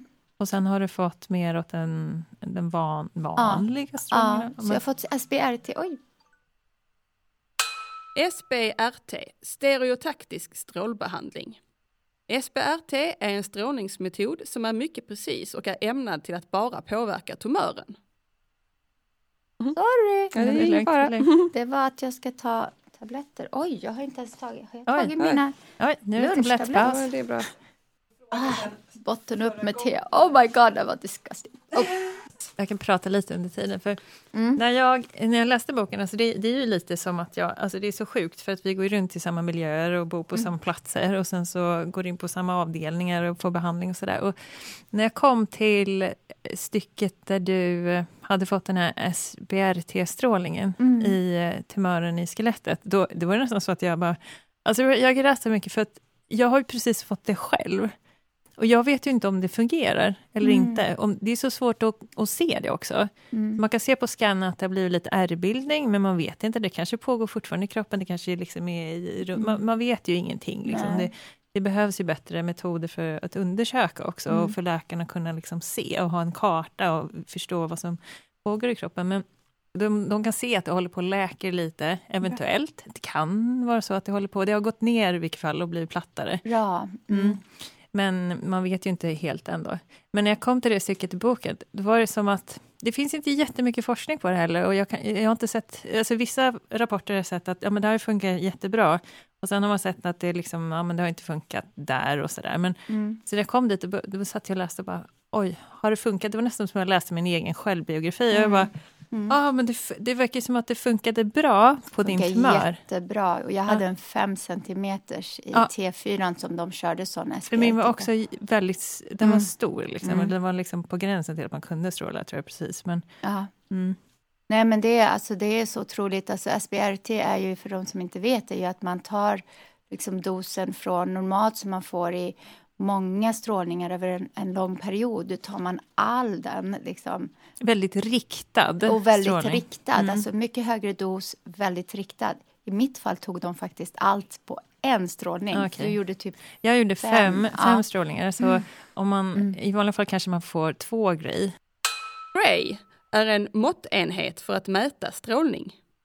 Alltså Mm. om man går och, och, och strålar bröstet, då får man ungefär två per strålning, kanske 25 gånger eller någonting. Så Ja. det är ganska Mm. vanligt. Men, Jag gjorde 33 när Mhm. jag gjorde ja, första. det var väldigt Ja. mycket. Men nu fick jag eh, åtta grej per gång. Och då började Mm. vi prata om, då började det bli väldigt höga doser. Liksom, att, eh, Mm.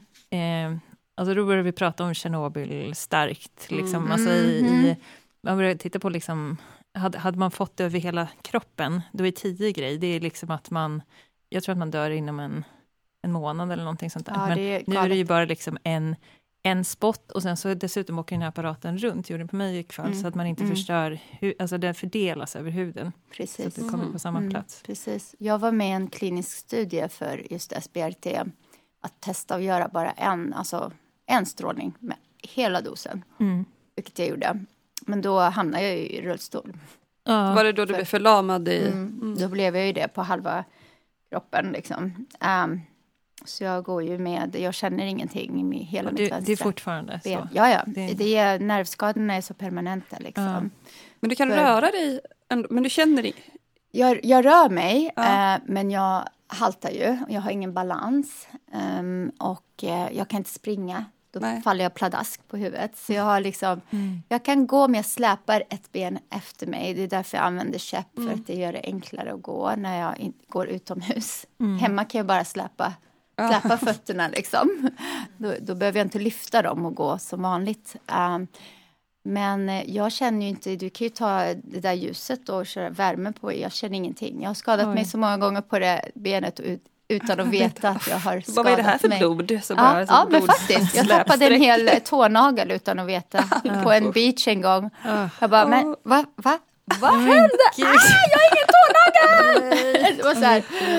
Mm, jag känner inte värme, kyla, jag känner. Det är så otäckt när man går in i en pool om jag går in med fel fot först. Så jag måste tänka på vilken fot jag lägger in Precis. först. För jag känner inget så här, Mm. jag känner inte vatten. Eller när jag går in i duschen. Om det det, är för varmt eller varmt eller kallt? kallt, sätter jag fel fot, då känner jag ju ingenting. Så Mm. då måste jag liksom känna med andra foten först eller med en hand så att jag inte går och bränner mig eller något.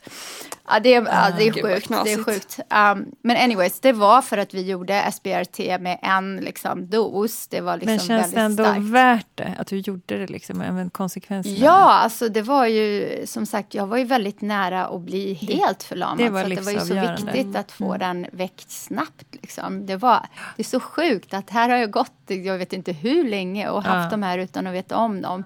Och sen när det väl kom till, liksom, då var det jättesnabbt att få väck den här just Ja. stora Ja, i T4. Precis på gränsen. Som verkligen kunde ha, ja men jag hade ju inte varit här. Nej. För det, det där är mycket tankar som jag själv går i nu också. Så här, hur långt är jag beredd att gå? Mm. Och jag- det var ett tag jag hade ont, jätteont i smalbenet här och nu sprids ofta inte det till, eh, just när det hamnar i skelettet, kanske till underknäna. Men, Mm, men då var jag, då, jag gick i tankarna så här, eh, om det är där kan jag tänka mig att kapa av benet. Liksom. Är det, alltså Man börjar tänka så här, vad, hur långt jag, är jag beredd att gå? Liksom, Mm. Vilken för att leva intressant vidare? fråga. Mm. Mm. Det har inte jag tänkt på. Men det skulle jag. Lätt. Ja. Mm. Nu när jag tänker på det. Så Ja, ja. ja, men jag går runt Mm. själv och tänker så här, vad är jag beredd att offra vad jag, för, att, eh, för att leva vidare? Liksom. Mm. Du vet att jag alltid kan bära runt på dig. Ja, ja, ja. Oh my god! Åh, kärlek, kärlek, underbart. Ta Ja. mig för ryggen. Mm, Jonathan! Lite heter extra huvudet här uppe bara. Ja. Alltid. Nej, men det är ju det, alltså så länge, jag har sagt till min, min man då, eftersom det är viktigt för mig att han vet, så länge jag är vid medvetande och har liksom min mentala, det är det viktigaste för mig, att min hjärna fungerar och är, jag är med och jag kan känna glädje och sorg Ja. och allting. Då gör jag vad som. Mm. Men om, eh, om det blir liksom helt shut down, då vill jag ju inte bara vara en, en grönsak. Liksom. Jag vill inte liksom bara Nej. vara eftersom jag inte har någon chans att få det så få det väck, om det verkligen är sista hoppet. Um, men jag, kom, jag, tar, jag går på eld för min son, det säger Ja. jag bara. Jag skulle, jag skulle gå på eld för honom. Mm. Ja. Jag, jag stannar kvar så länge det bara går. Eh, jag känner många som, för i USA får man göra medical aid in dying. Det heter MAID. Ja. Och jag har själv fått liksom prata med um, Hjälp till att dö. Liksom. patienter som eh, inte är i den att de det är slutet, de är typ i början och är Mm. jätte så här, deprimerade och ledsna och vill bara ge upp. Mm. Bara, men liksom, som har en tvåårig dotter, bland annat en, en tjej som Ge inte upp nu. Liksom. Nej. Du, du hitta, hitta glädje någonstans, hitta mening med livet någonstans. Du är jätteung, allt det här har gått förlorat, dina drömmar som du trodde och sådär. Men, men samtidigt så man kan hitta någonting annat Ja. i livet. som Det finns så mycket som livet kan erbjuda. Så att, att bara ge upp på livet för att inte det blev precis som man hade tänkt sig. Um, det är det inte värt att liksom bara lägga ner. Men däremot är ju den här, det är en jättekontroversiell fråga i Sverige såklart. Och, och jag vet inte riktigt hur jag ställer mig till det. Eh, men jag vet ju, jag känner ju patienter som har tagit till det på slutet i alla fall. Mm. För att de, ja men det är jobbigt att dö i, med Ja. cancer i kroppen som gör ont och så. Och att, att barn ska se, ens, ens barn ska se en lida så liksom. Är, är du rädd för det? Att det ska göra ont? Och att det... Faktiskt inte. Det jag känner att jag är mest eh, rädd för, det är att eh, det här låter hemskt, men typ kvävas till döds. Mm. Det är typ så här att, att inte... ehm, alltså det jag behöver för att kunna fungera kommer snabbt till mig. Men, men, eh, men det är ju det när man är spridd bröstcancerpatient att man tänker på när, när det är dags för mig, vad kommer, vad kom, hur kommer det se ut? Kommer jag Mm. att... Eh, kommer det vara bara för att det inte finns fler behandlingar att tillgå? Ingenting mer fungerar och jag måste bara säga att nu, nu lägger vi ner, nu blir det inga mer behandlingar och då går det ganska snabbt. Mm. Eh, eller så kan det ta tid också. Så det är olika liksom hur det... Eller s- är det att eh, min, mina organ börjar sluta fungera för att de har fått så mycket mediciner under så många år att de inte orkar längre. Det är så sjukt att titta på dig, Ja. för att du ser så fin ut. Och, Ja. och man tänker ju också en, Ja. en cancerpatient, det är som inpräntat att, det är, att Ja, man men inte som har en något hår. Och, ja, man ja. ligger bara blek och Ja. skakar. Det händer ju Det i här är perioder. faktiskt en jätteviktig grej som du tar upp. Mm. Det är en sån här superkänslig grej i USA bland, bland mina vänner är att folk Folk är liksom, ja men du ser ju inte sjuk ut. Mm. Det är som att man har fått så här att det är en, en cancer, alltså en cancersjuk person, en speciell norm hur de ska se ut Ja. liksom. Mm. Och vi som lever med spridd bröstcancer ser oftast inte sjuka ut. Det är Nej. på Nej. insidan allt det trasiga är, inte på utsidan. Jag har till och med fått höra, men du låter inte sjuk. Ja, men- Nej, Det är men, så hemskt. men hur Ja. låter man då? Så här, ja, Ja, men det måste Ja, överdriva Jag allting. mår så då. Ja, ska man, man, precis. Ja, men du är ju runt och grejer. Ja, jag tar 154 tabletter i veckan för att kunna göra det här. Annars kan jag bara lägga mig i sängen och dö. Ja. Det är ungefär så. Eh, jag tar mot smärta, jag tar för energi, jag tar för illamående, jag tar för nerv ehm, twitches, jag tar för muskelkramper. Jag tar, åh gud, jag tar så många, jag kommer inte. För högt blodsocker, för då får man Bic- Picray som gör en till en diabetiker. Så är du, har du blivit kronisk diabetiker eller är det Nej, så länge, inte du kronisk. tar, Mm. så länge du bara- tar medicinen? Mm, det är bara under tiden, sen går det ju tillbaks. Mm. Eh, och på mig är det inte så farligt som det är på många andra. Så min, mina blodsocker kanske går upp till 200 som högst. Ja. Högst som de någonsin har gjort. Men jag får ju diabetesmedicin. Um, men sen känner jag de som är liksom 400-500. Då måste de avbryta behandlingen för det blir för Även med diabetesmedicin att det inte går. Liksom. Så det beror helt på återigen hur mycket din kropp klarar av att få stryk. Liksom. Ah. Min kropp klarar av mycket visar det sig. Mm. Jag, eh, den eh, fysiskt klarar av att bli slagen, även om för mig känns det jobbigt. Liksom. Eh, men mina blodvärden och så ser alltid bra ut och sådär. Så att Vilket kropp och psyke. Ja. Alltså, jag, är så, jag, vet inte, jag är så jävla imp... Det är så power liksom. Ja, det är så par. Fuck you cancer, jag väljer livet. Mm, det, är, det är min... Punchline. Alltså någonting Ja. som, även om livet är skit, Ja. Mm, nej, men jag... elda till lite här. Bara så här hur hanterar du bitterhet och ständigt kunna ta det vidare? Vad får, vad får du ta vidare, förutom att dricka margaritas? Dricker man ens i det här? Ja, dricker du Nej, alkohol? jag är ju alkoholfri. Det var Ja. länge sedan jag drack alkohol. Jag kör mocktails som det kallas. Ja, det alltså finns ju massa. alkoholfria mar- margaritas kan man ju faktiskt dricka. Jag dricker alkoholfria cocktails hela tiden. Ja. Det är ju som att dricka juice liksom. Ja. Jag vågar inte ta alkohol nu när det är Nej, är alltså när man, är, också när man tar så många mediciner. Ja, Alltså det, nej, det känns ju... det kan gå illa dricker också. för man vet båda. Mm. Ja.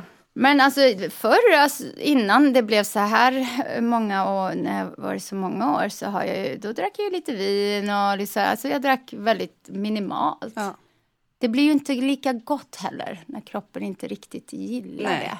Så, så man, känner, man känner det, man känner i kroppen att nej, nu, nu vill jag inte ha det där. Liksom.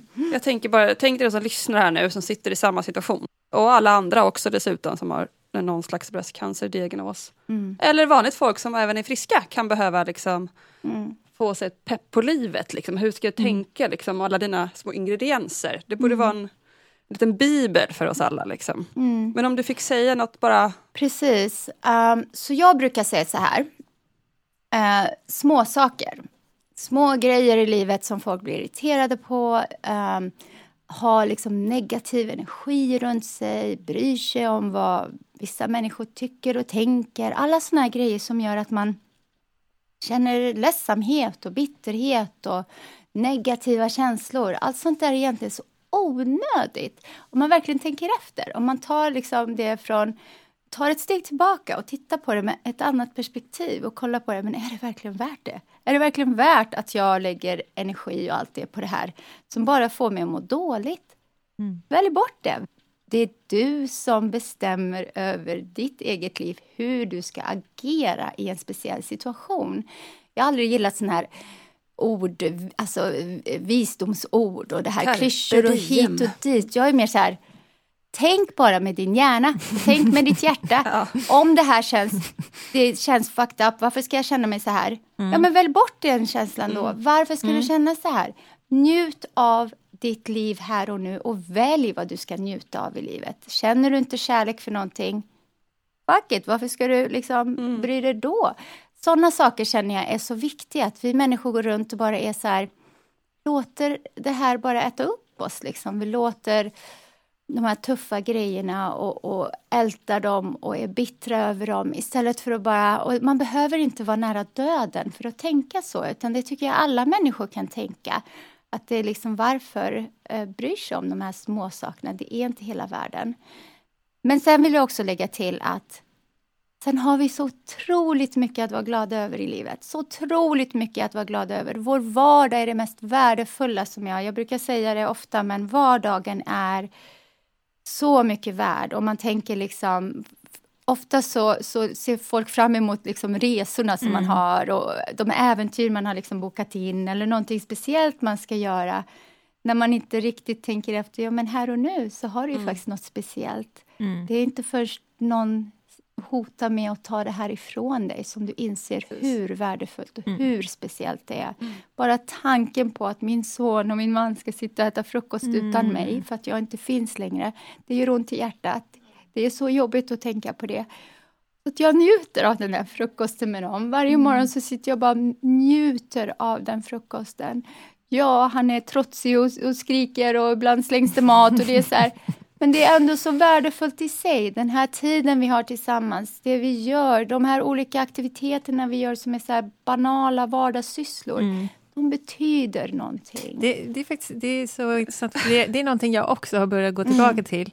Många säger så här, men ska du inte göra det eller det och det? Och jag, bara, mm. jag har gjort så mycket grejer. jag vill, göra de här, jag vill göra de här grejerna som alltså, får mig här idag och, mm. och må bra av också. Liksom. Alltså det, en vardag är inte så, alltså, man väljer ju själv sin vardag också. Mm. Många kanske sitter i en vardag som man inte trivs med. Men, Exakt, men nu har jag valt mm. en vardag där jag trivs. Precis. Ja, precis, precis. Det är ju det. Men jag lägger ju också till, kryddar i livet med, med ytterligare liksom saker som blir så bonus som är så här annorlunda och så är också kul. Så Massa det är inte bara, resor jag och reser, Jag älskar ju resa och göra galna grejer. grejer. Ja. Jag är ju en sån person ja. som älskar att hitta mm. på nya saker, mm. se nya grejer. Men jag också älskar mitt liv. Jag mm. älskar min vardag. Jag mm. Och jag bara längtar efter att inte ha någon smink på mig. Bara vara naturlig, bara vara i mina t-shirt dresses mm. för att det är ju varmt där borta. Och bara vara med min familj och bara oh. mysa och gosa och liksom mm. gå runt i mina flipflops och bara vara så här skön och gå med fötterna i, i gräset, oh, i gräsmattan hemma och bara sådär. Så mm, det är värt så mycket. Mm. Ja. Jag ser framför mig dig vid ditt hus vid sjön och mm. din familj. Mm. Tack så mm. jättemycket ja, för intervjun. Det, det skulle ju kunna... Ha. Alltså, Tack vilken för att ni gör det här. Det här är så viktigt att, att folk vet mer och framförallt ni, ni är två unga kvinnor som har gått igenom, går igenom jättetuffa delar och att man får höra hur det är att vara ung och ha bröstcancer och ha spridd bröstcancer. Mm. Alltså det är ju så viktigt mm. att man når ut med den här informationen. Så jag tackar er för att ni gör det här arbetet. Mm. Detsamma. Tack. Tack. It's a wrap. Tack fina, fina Adiba för en intensiv och öppen intervju. Mycket känslor här nu. För er som vill veta mer om Adiba så kan ni följa henne på Instagram, at Adibabarni. Det går även att köpa hennes bok När livet ger dig kaktusar, gör margaritas hos alla näthandlare, utvalda bokhandlare och så går det också att fråga på lokala bibliotek. Och intäkterna från boken går oavkortat till forskning om spridd bröstcancer. Och för er som inte fått nog även efter denna långa intervju så häng kvar så finns det lite oredigerat material här efter. Puss och kram från oss. Jag lyssnar på Bröstcancerpodden med Tina och Johanna.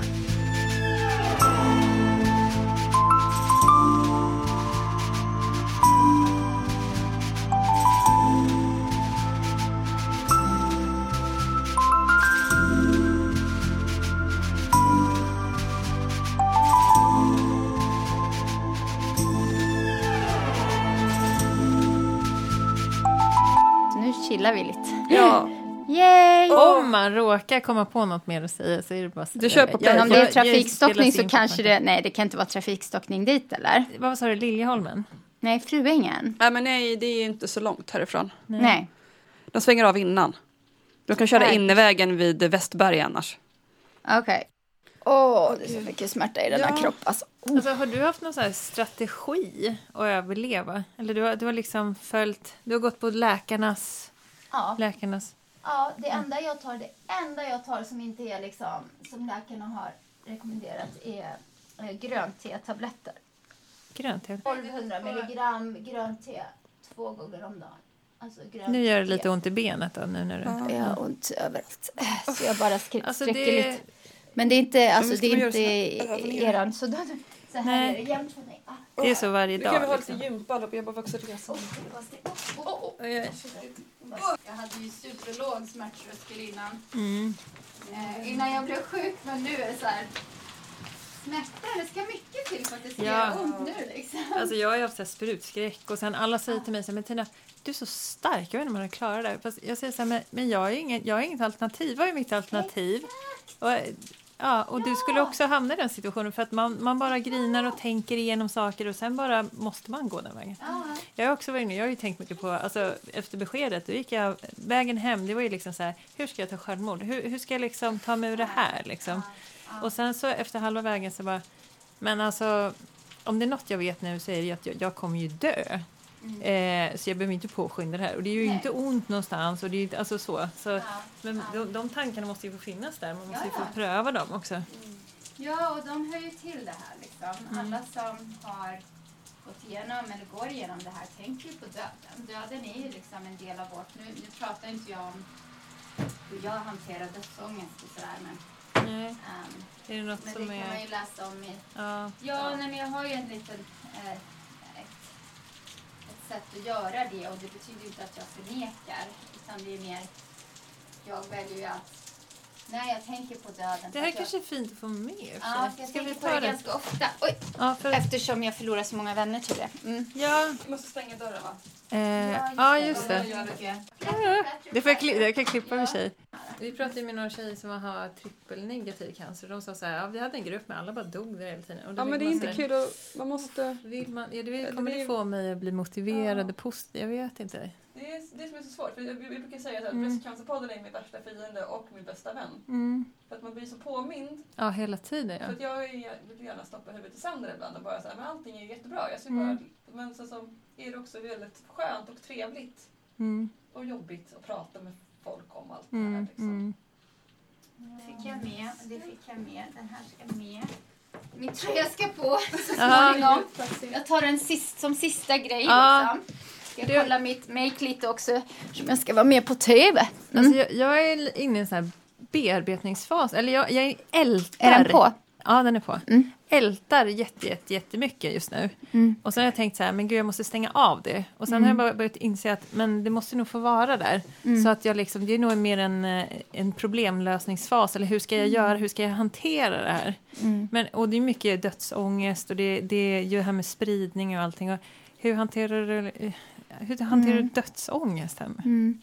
Alltså jag får ju... Um, jag, jag, jag tänker på döden ganska ofta, men det är inte för bara för mig själv. För att jag har ju, eftersom jag jobbar så mycket så nära så många som lever med spridd bröstcancer så förlorar jag ju vänner, vänner som jag har mm. lärt känna, människor som jag har kommit nära. Unga kvinnor. Um, ofta, ofta, så ofta att till och med liksom under tiden jag har varit här är det en som har gått bort och en som ligger på hospice. Mm. Så, så ofta. Eh, en som kommenterade på min Facebook när jag var på flygplatsen på väg hit. Liksom. Det är så hemskt. Eh, visste inte att hon låg så nära döden då. Mm. Um, och um, när det händer så tänker jag nej, alltså jag ska inte låta döden ta över nu. Uh, så jag har ju ett sätt att hantera det. Så vad jag tänker det jag, jag säger liksom, jag visualiserar. Jag talar om för döden. Jag ger den liksom ett ett namn. Liksom. Du, mm. du är döden. Jag talar om för döden, jag har inte tid med dig nu, för jag lever just nu. Jag vill gärna fokusera på det och inte på dig just nu. Mm. Så jag kommer att lägga undan dig. Så tar jag liksom döden, lägger den i en låda, stänger locket och verkligen visualiserar det så. Och lägger upp den på en hylla och låter den bara hänga där. Och det betyder inte att jag förnekar. Det betyder bara att jag väljer att leva livet här och nu. Och inte tänka på när det är dags för mig att dö. För den tiden är inte nu, Nej. så jag behöver inte tänka på den ännu. Um, så jag säger fuck you cancer, jag väljer livet. Mm. Så jävla bra. Mm. Ja, det är så coolt.